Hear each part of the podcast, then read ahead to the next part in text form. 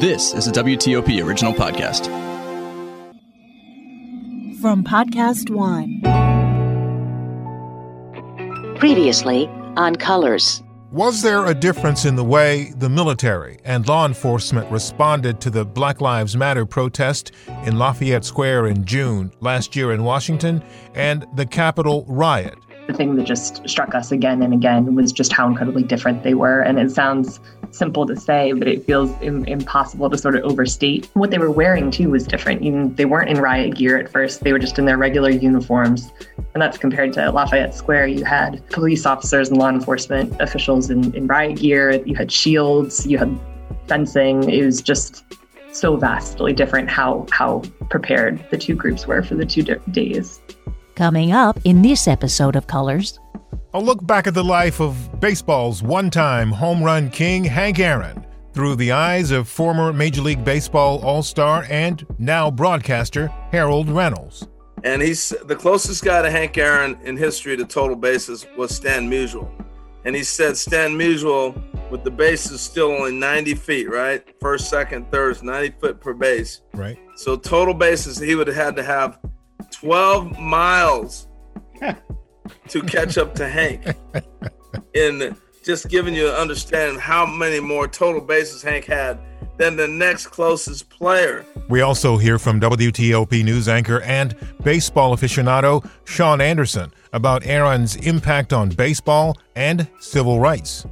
Hank Aaron, through his performance, set that standard that helped wipe away a lot of prejudice toward black athletes. That's coming up in this episode of Colors. Simmering racial tensions. Segregation now and tomorrow and forever. Fighting injustice. I have a dream. Conflict looming. Brutality exposed. I can't breathe. I can't breathe. The search for solutions starts here. From WTOP in Washington, D.C. This is Colors, a dialogue on race in America. Check the mic and make sure it sound right, boys.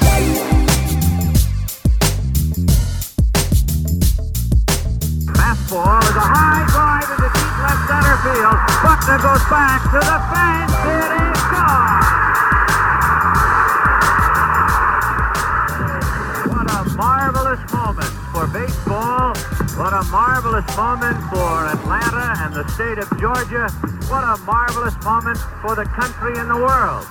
A black man is getting a standing ovation in the Deep South for breaking a record of an all-time baseball idol. I'm Chris Core, and I'm white. I'm JJ Green, and I'm black. And this is Colors. Chris, this week, it's unfortunate we're talking about this, but Hank Aaron passed away. But uh, we can't let a show go by without dealing with Hank Aaron and his contribution to the world. So that's what we're going to do today, Chris. I think that's a great idea. If only we had a former MLB player who could talk about him. Well, actually, we do. And his We name, his name is Harold Reynolds, one of the best players of all time in my book and the books of a lot of other people. He played for Seattle, Baltimore, and California in the 80s and 90s, and today he's a host on the Major League Baseball Network Hot Stove Show. Harold, thank you for joining us. Hey, my pleasure, guys. Thanks for having me on. I I, I like the open. It sounds like ebony and ivory or something. Yeah, that's, that's that's great. That's, that's kind of the I idea. love it. So we both know you from watching you play and also watching you on the MLB network. And I happened to see something a little earlier, a couple days ago, that you did.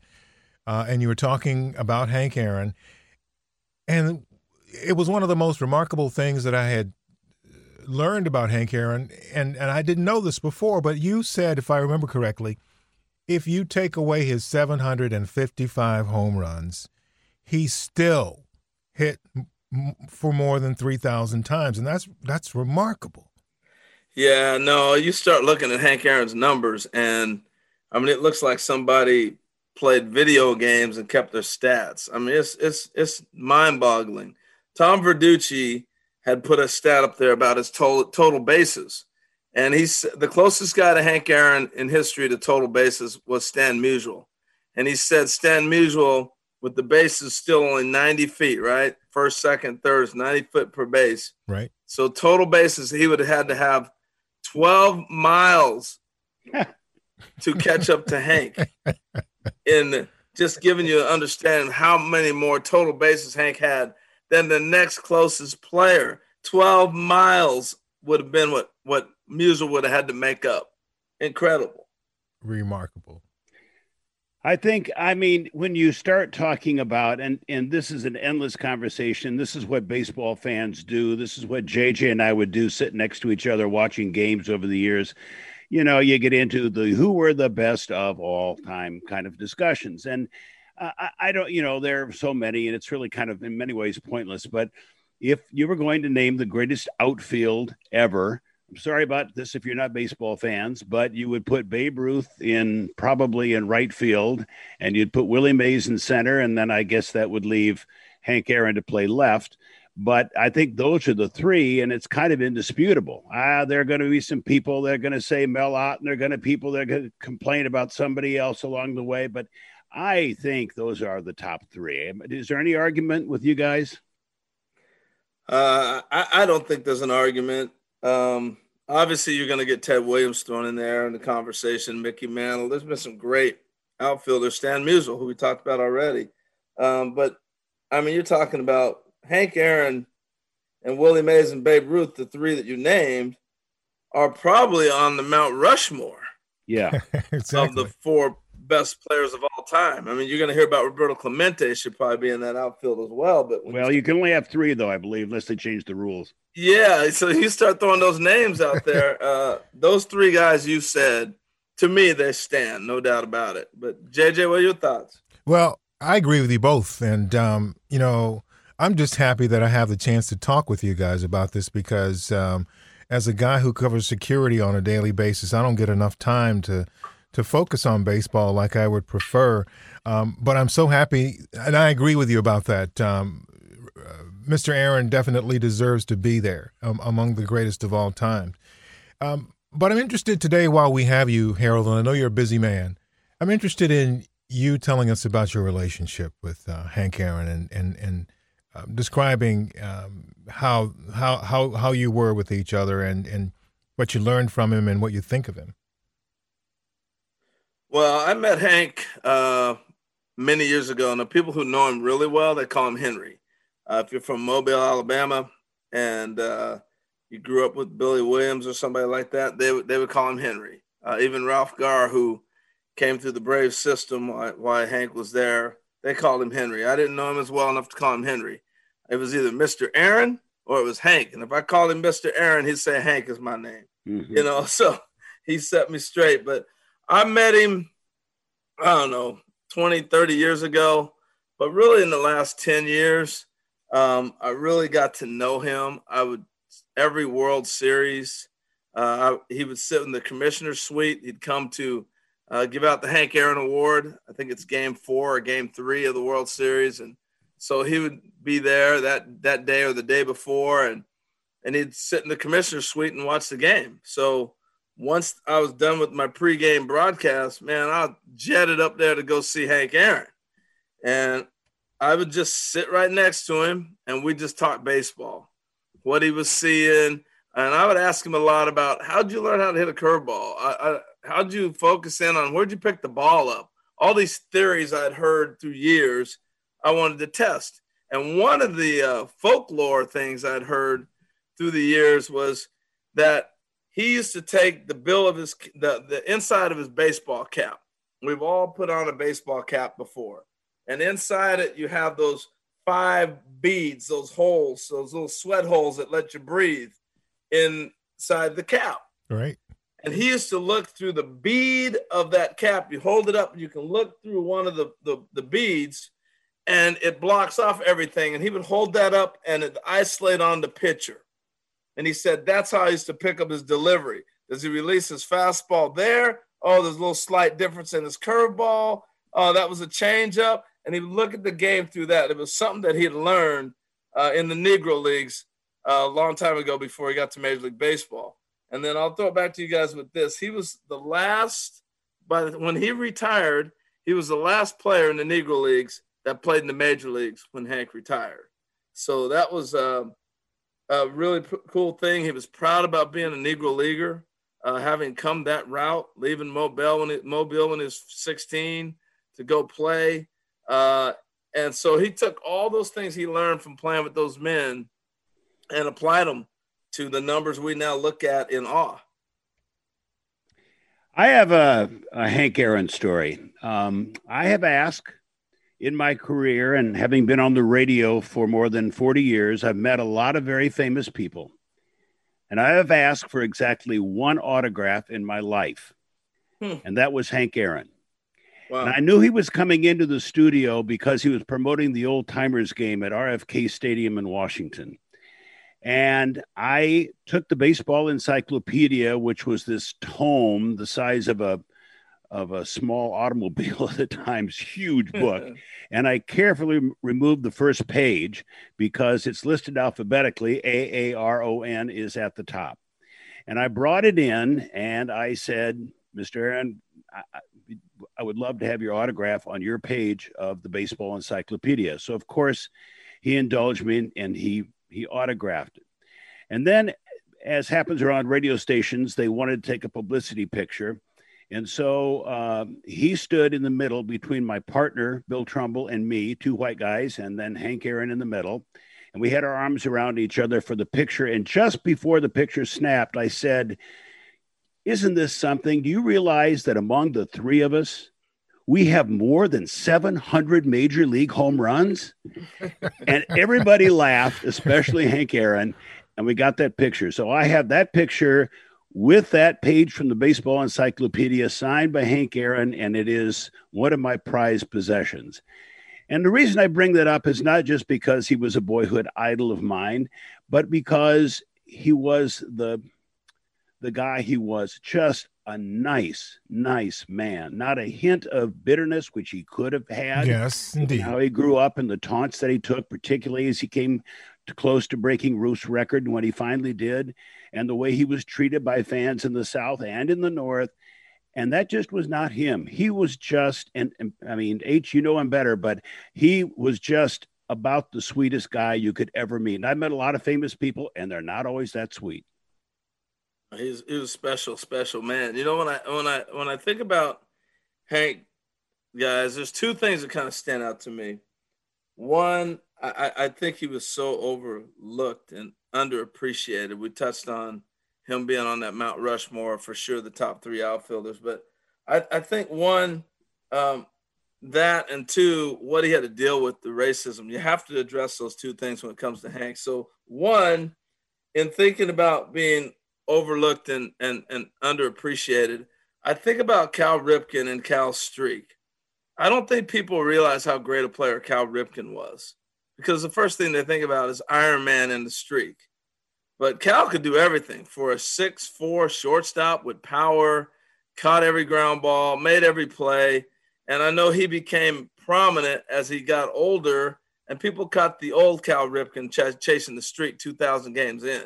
Mm-hmm. But I played against the 21, 22 year old Cal Ripken. You were like, who in the world is this? Yeah. And uh, I think the same thing can be said about Hank Aaron.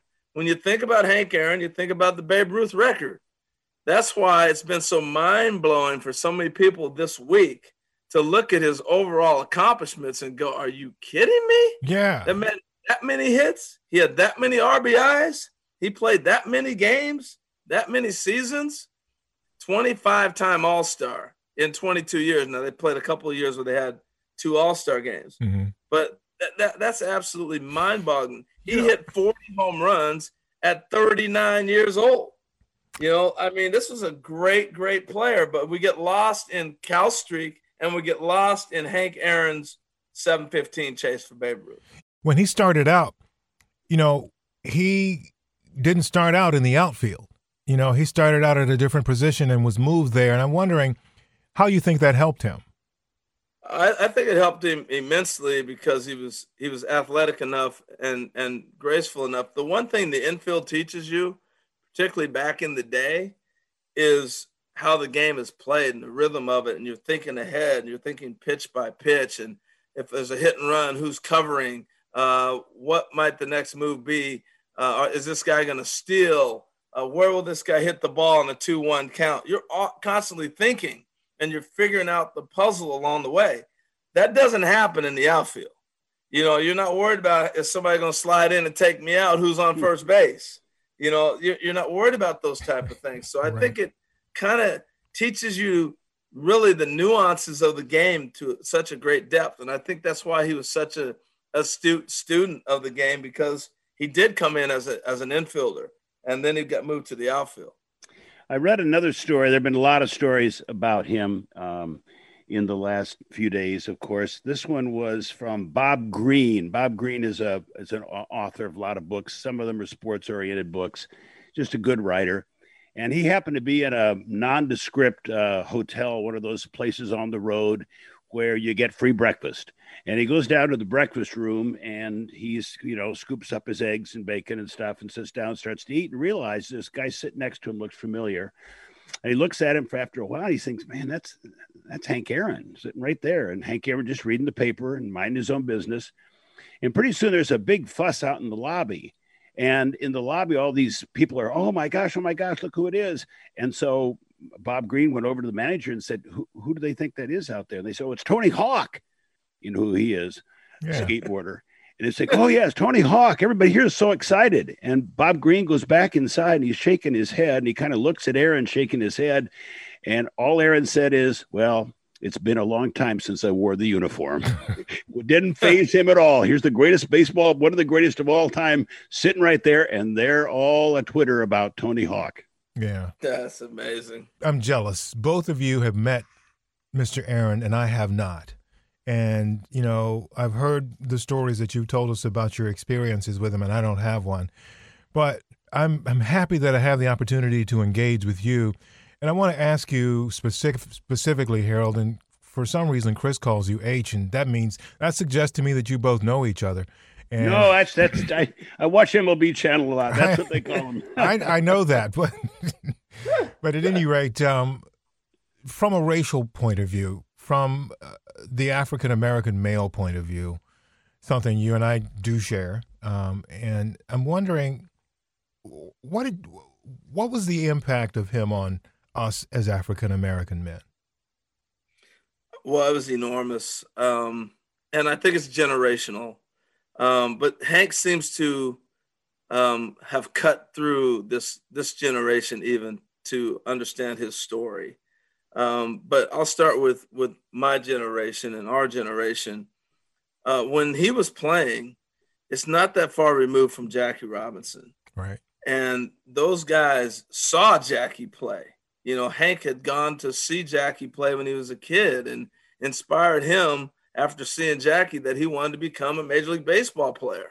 You know, you connect Willie Mays, uh, Frank Robinson, all those guys at that time had a, I'll say, a kindred spirit with understanding who they were and what they meant to the generation ahead, just like Jackie did. They were still blazing a trail. Um, I think today's generation and our country um, is so multicultural now that if not for the uprisings of 2020, I don't think we really realize how all the lessons that have happened in this country to get to even where we're at today. Mm-hmm. And Hank was right in the middle of it. So for an African American man who saw Hank hit 715 when I was 13 years old, I remember my mother crying because she understood the importance. And Vin Scully's call was better than Milo Hamilton and everybody else. Vince Scully's doing the Dodgers broadcast. I only know that because we keep getting all these calls now. But he says, as Hank's rounding third, a black man has is getting a standing ovation in the South. You know, and that now when I look back, I now it's like, wow, the understanding that Vince Scully had, and because Vince Scully watched Jackie Robinson's whole career as a Dodger broadcaster. Yes. Right? Yes. And and so I, I, I just I, I think I understand greater, and I think our kids now are starting to see the impact of what Hank Aaron did. For him to be chasing the greatest record in sports when there was only one game at a time, whether it was CBS game of the week in football or or if it was in Monday night baseball or, or Monday night football. We grew up in a time when there was one game on the weekend, you know? Yeah. And that was you saw your your heroes on that one game. You know, I remember watching Monday Night Football and records being broken, and you know, O.J. Simpson slips and falls down, hops up for his 2,000 yard run. You guys remember that? Yes. Mm-hmm. Those that's the imprints that were put on us because we only got that one shot. And for Hank to do what he did in that time, I think it stands out even more significant to us. But I'm seeing it cut through all the, the stuff now. I mean, I can flip the channel and see every game of Patrick Mahomes right now. And I can flip the channel again and I can see uh, Terry Bradshaw. I can, you know what I mean? It's all there at our disposal. I yeah. can get on my phone and see it. Yeah. So our kids are cluttered with moments. But I think Hank Aaron's death is one of those stop the day moments. And because of his death, the education that's come with it has taken me back to 13 and it's brought my kids back to 1971 with me. You know, I, I think the remarkable thing about it, about him, uh, and I, I sort of alluded to this earlier, but he had every reason to have a chip on his shoulder and to be bitter about things that happened to him when he was young, and it just wasn't his personality. And I'll mention another great, another one of my boyhood heroes who also came in the studio. Um, and after interviewing him, I was too afraid to ask for an autograph. And that was uh, Bob Gibson, one of the greatest pitchers of all time. Bob Gibson was an angry man, I think, probably his whole life. And, and, uh, you know, a lot of it because he grew up in the South and he was discriminated against and called names. And I get all that. But it got to him and it somehow Henry Aaron did not let it get to him. It did not change his sunny personality. The only other great black baseball player of that time that I can think about who just had no negative feeling at all was uh, Ernie Banks. Mr. Let's Play 2, always happy, always smiling. And I just, that's one of the reasons I admire him, of course, for his, his prowess on, on the baseball diamond. I'm a baseball fan. But I also admire the fact that he endured all that without letting it get to him. And that takes a special kind of man. Eh, you know, and the amazing thing is this, and I'll, I'll, I'll throw it back to you guys, but the, the, the, second thing of this that stood out to me was all the, the hate mail he got, all the racial oh, yeah.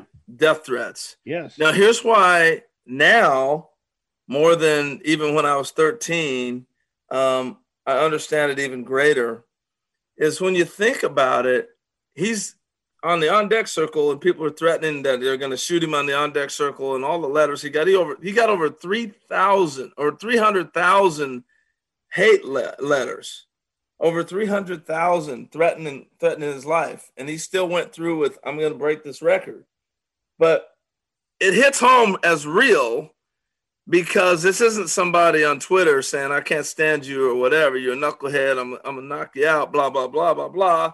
That's that we assume is sitting in their downstairs somewhere in their basement. You know, Hank Aaron got these threats and they were credible because, and here's why: he'd seen Dr. King assassinated. He'd seen mm-hmm. two Kennedys assassinated. Malcolm X assassinations were real in that time so when somebody's threatening him, he knows that is viable. That is real. And yeah. I, I just I, I sit here and I think about how mentally tough he had to be mm-hmm. and how much he knew how important it was that he break this record for those who come after him. Yeah, and I like after he broke it, he said something like, I don't want people to forget Babe Ruth. I just want them to remember Henry Aaron. And boy, sure we sure do today. Yes, we do. And as we do what we do on colors, I don't think that there is a better opportunity for us to understand what it is that America is going through at this very moment than to take a look at the story of Henry Aaron. Uh, and to have a guy like Harold Craig Reynolds sitting here with us talking about it. That is what Colors is all about. It's this this this ongoing dialogue about race in America and all of the components and how important they are to us today and our children tomorrow as we give people the opportunity to engage uh, of different races, engage in a civil setting about our history, about our present, and our future. So, Harold, thank you so much for joining us. Uh, it's my pleasure. Anytime, guys. Thank you for having me on. And uh, I love it. I love your show. I love what you guys are doing. So thank you. I appreciate it. Thank you. And if you'd do me a favor, if you'd uh, ask Kevin Millar if he would show up occasionally on television to co host his show, that would be very helpful. I'll definitely do that. Thank you. Coming up, Sean Anderson on Hank Aaron, career and civil rights icon. I think that Hank Aaron, through his performance, set that standard that helped wipe away a lot of prejudice toward black athletes. You're listening to Colors. Hi, my name's Audrey Henson. I'm a white female and I live in Gulfport, Florida. Um, when I think about race in America, I really zoom out and think about our leaders. And while this new Congress is the most diverse Congress we've ever had, uh, it certainly has not always been that way. And while I'm excited about the progress we've had, I realize we still haven't gone far enough. Our Congress still does not represent the diversity of America when it comes to gender, race, socioeconomic status, even geography. And I'm just really proud to play my part in fixing that through my work at College to Congress, where we're helping launch careers for diverse individuals from underrepresented communities. And I just can't wait until hopefully five to 10 years from now, we all can look at our elected leaders and see ourselves reflected. This is Colors, a dialogue on race in America. Well, JJ, that was great fun to talk to Harold Reynolds after watching him on television for so many years, watching him play ball. And uh, I enjoyed that interview, and I know that you uh, got some thoughts from our colleague Sean Anderson about Hank Aaron and about race. Yeah, that's right, Chris. And the first thing we started off with was Sean's earliest memories of Hank Aaron. Well, JJ, the first thing about Hank Aaron that I remember is uh, when I was a little kid, I was a Pittsburgh Pirates fan, and Hank Aaron always killed the Pirates. And that was one of my first memories of baseball, watching Hank Aaron just hit the ball with such authority. And I, I think before we talk about his effect on the civil rights movement in America and, and his effect on African American culture, I, I, think we have to pay homage to him as an athlete yes, first. Yes. Because it's his accomplishments that gave him the platform, I believe, to to do all the things that he has done in his lifetime. And and I want to put it in context. Hank Aaron is and was to baseball what Tom Brady is to football and LeBron James is to basketball. And what I mean is all three of those athletes are in the discussion as the greatest players ever in their sports. It yeah. can be argued that maybe they're not, maybe they're second or third, but there's no question about they are considered the greatest, one of the greatest players in their sports. Yeah. And all three of them had one thing in common as athletes. They were not dominant athletes in their sport in terms of the way Babe Ruth was dominated in baseball. He was this all of a sudden great hitter among people who were much lesser talents, or like Jim Brown in football, who was so much greater physical talent than his other uh, his his fellow colleagues, or or a Wilt Chamberlain in basketball. These three men, Hank Aaron being one of them, came up when the quality of competition in their sports was raised dramatically in their lifetimes. Mm-hmm. And so Hank Aaron, to accomplish what he did, to hit 755 home runs, to remain the leader in runs batted in all time in baseball, to have nearly 20 years of excellence every year, year after year after year. He, he never had a dominant year like a Babe Ruth hitting 60 home runs. He just hit 40 home runs every year for 20 years. practically. So yeah, the the level of a, the level of his accomplishment is astounding in terms of excellence. And you see the same thing today in Tom Brady, who's gone 20 years playing at such a high level mm-hmm. his entire career. LeBron James, same way. I, I think as an athlete, we just have to put him in that perspective as among the greatest athletes okay. of all time. The thing that is most interesting to us now on this program, Colors, a dialogue on race in America, is exactly what you said. He did it during a very difficult time, a time when people did not want him to beat Babe Ruth's record, when people did not mm-hmm. want him to even play the game. Uh, and people went out of their way to make him uncomfortable. Uh, they threatened him and, and went further in other situations. So, you know, to me, as an African American man, I, I know what he means to me. But you, as a non African American, a person that's looking at this from a different lens, tell me what you think and why you think this is important to African American culture and American culture and should be he should be remembered in that regard. I'll, I'll start with Jackie Robinson. Jackie Robinson was Hank Aaron's hero when he grew up. Hank Aaron came along a few years after Jackie Robinson. And I believe, in a way, though, Hank Aaron paved the way for African American athletes, baseball in particular, almost in a way that's almost as difficult as Jackie Robinson did. Now, Jackie Robinson was the first um, he got so much publicity for being the first. Um, he obviously we know the stories of the slights and insults and prejudice he felt along the way, but those incidents were pretty well documented at the time because he was the first. And Jackie Robinson also had this going for him.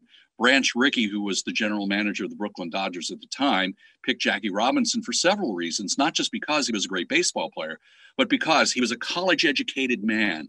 He was somebody who had performed at a high level of uh, athletics as a, as a football player at UCLA. He he had a certain resume already in place mm-hmm. that perhaps allowed him to be the first.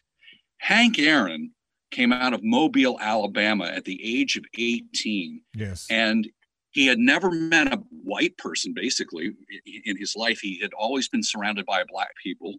He was poor. He didn't have the advantages, the cultural advantages that Jackie Robinson did. Jackie Robinson was in his mid 20s when he hit the major leagues. Hank Aaron was 18 years old when he got signed by the Indianapolis Clowns in the Negro Leagues and then just months later signed into uh, professional baseball by the Braves organization. Mm-hmm. Here he is sent to the South Atlantic League, which was a minor league that was uh, that was based in the South. Yes. During the early 1950s, as the civil rights movement was just starting in the South, Brown uh, versus Board of Education, Rosa Parks came a few years later after that.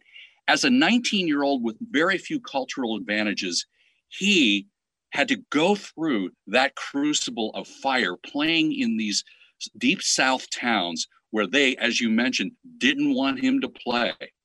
They he he had to endure the insults without maybe the the cultural perspective uh, or the educational perspective of of you know being prepared to deal with them yet it was his performance in the minor leagues in the Sally League that you, it was so undeniable. He was so undeniably great that that performance in of itself allowed him to overcome and, and go on to the major leagues. It, it, it, it's an astounding performance that at that time got very little notice. He had to do this without the benefit of uh, reporters following all around, documenting his, his every move and his every accomplishment. That to me is is the initial great accomplishment of Hank Aaron. What do you think is Hank Aaron's most lasting? Um, what do you think is Hank Aaron's most lasting contribution to humanity? Hank Aaron set the standard for baseball performance. Period. He was an African American who accomplished so much at a time when African Americans weren't always welcomed in the sport as he went along, as you mentioned, he definitely served a purpose in the civil rights movement. Uh, and I, I, have to relate a story that was told by uh, Howard Bryant, who wrote a critically acclaimed biography of Hank Aaron about 10 years ago. He relates this story about Aaron when he had to go from uh, Milwaukee and the Braves moved their team to Atlanta. And Hank Aaron did not want to go to Atlanta, go to the Deep South. The first time a professional sports team was placed in the Deep South, he was wary of that. But Hank Aaron had a meeting with uh, Martin Luther King Jr. and Ralph Abernathy. And he said that, hey, you know, I, I, haven't been vocal. I haven't been as vocal as other people uh, in this movement. I don't know. I don't think I can help. And they and what Dr. King and Reverend Abernathy said to him was, no, you have to keep doing what you're doing because what you are doing is setting that standard for everybody. And I think that Hank Aaron, through his performance, set that standard that helped wipe away a lot of prejudice toward black athletes because you could not watch Hank Aaron and not say, my gosh, th- this is one of the finest athletes I've ever seen. And as he grew more confident and was and, and was able to speak out and then spoke out after uh, all the terrible things that had happened while he was chasing Babe Ruth's home run record, he became you know a much more willing spokesman for the movement and in his later life after he after his career was over hank aaron had that same gravitas, that same uh, that same presence that a Joe DiMaggio had in in his t- post retirement years, where people just Hank Aaron walked into the room and you went, "Oh my God, that's Hank Aaron." And Hank Aaron, though, took that platform, and he, in his own quiet way, was very influential because he became he and his wife Billye became uh, became involved in Georgia politics on a deep level, mm-hmm. even up to, until uh, the most recent Georgia election. He was very involved in organizing and doing the doing the hard work that wasn't just coming out and saying something about a certain issue. Hank Aaron worked hard as an athlete, and he worked hard to help the civil rights movement and to help African Americans. And I think that that depth of performance that he showed both as, as an athlete and as a civil rights figure, that's going to be his legacy down the road. Sean, thank you for joining us uh, on this program. You know, you and I have gone to baseball games together before and talked about some of the fine points of baseball, but I've always enjoyed the way that you can appreciate the history of baseball. And specifically, I'm happy that you joined us to bring together Hank Aaron, the baseball player, with Hank Aaron, the civil rights activist. So thank you again. All right, thanks. So, as you know, Chris, it's always a pleasure to talk with Sean Anderson about sports. You know, he did sports for years at the Associated Press before joining us here, but it's always good to talk to him about sports because he's very knowledgeable about many of the points and the details about sports that many of us miss. And I think that was just uh, some excellent work by Sean. Uh, you know, combining everything together and. Um, he's just such a good guy, and I think he said it very plainly so that everybody can understand um, how he feels about Hank Aaron and what Hank Aaron did for the civil rights movement in a way that other civil rights. Le- I don't think I'm not even sure that that Hank Aaron considered himself a civil rights leader, but in many ways he really was. Well, I can tell you that on April 8th, 1974, that night, as my dad and I watched that game where he jacked that pitch off of Al Downing out of the park to become the home run king. He was the civil rights leader that all African Americans needed him to be at that time. Because in order to get there, he exhibited poise, courage, strength, and presence. Hallmarks of a great athlete and a civil rights leader. I'm Chris Core, and I'm white. I'm JJ Green, and I'm black. And this is Colors. And we love that you found us uh, in the world of podcasts. We love that you listen, and we really would enjoy hearing from you. Any ideas you have for the show, guests, ideas, uh, criticisms, uh, things we haven't thought of. You know, we it's just two of us thinking of these things, and there are a lot of different views on this. Please do contact us. It's very easy. You can write to us at the Colors Podcast at gmail.com. Coming up in our next episode of Colors. My name is Juan Pablo Sanchez. I was born in Medellin, Colombia, and therefore I identify as Hispanic and or Latino. When it comes to talking about quote unquote race, I believe it's, it's important for us to even further the conversation and explore more so racism than it is race. The reason for that is because when it comes to understanding why minorities or underserved communities aren't represented, it's more so because of the systemic racism that prevents individuals of diverse backgrounds to be in positions to influence and really empower our communities. The Latinx community. We will drill down into what that community thinks about living in America in 2021. That's coming up in our next episode of Colors. And as we go, we want to say thank you. Thanks to James J.B. Brown, who never fails to reach out and to help us and to encourage us and to promote us here at Colors. Thank you. Thanks to Mike Jakaitis, Hillary Howard, Dimitri Sotis, George Wallace, Guadalupe Correa Cabrera, Julia Ziegler, Joel Oxley. And this week we send a special shout out to all of those who've lost loved ones to COVID 19, to other illnesses, to violence, accidents, or just the natural course of life. We're thinking of you. For our music this week, we thank Jesse Gallagher, Cosmic, and Offshane. And most of all, we send a gigantic thank you to you for listening. We appreciate it. We don't take it for granted. And remember, keep talking to each other. And just as important, keep listening to each other. You can subscribe to Colors on Apple, Spotify, Podcast One, or wherever you get your podcasts. This is Colors, a dialogue on race in America. A cold Maryland hospital, an admired woman. All of the nurses were very fond of her. A gruesome murder and a family devastated. It was the worst night of my life. I'm DC crime reporter Paul Wagner. Join me as I investigate a 23 year old cold case with a twist you will never forget. Sherry Crandall actually almost predicted her demise. Murder in a Safe Place. Season 2 of WTOP's award winning American Nightmare podcast series launches February 22nd. Listen to the full trailer and subscribe today on Apple Podcasts, Google, Spotify, or wherever you get your podcasts.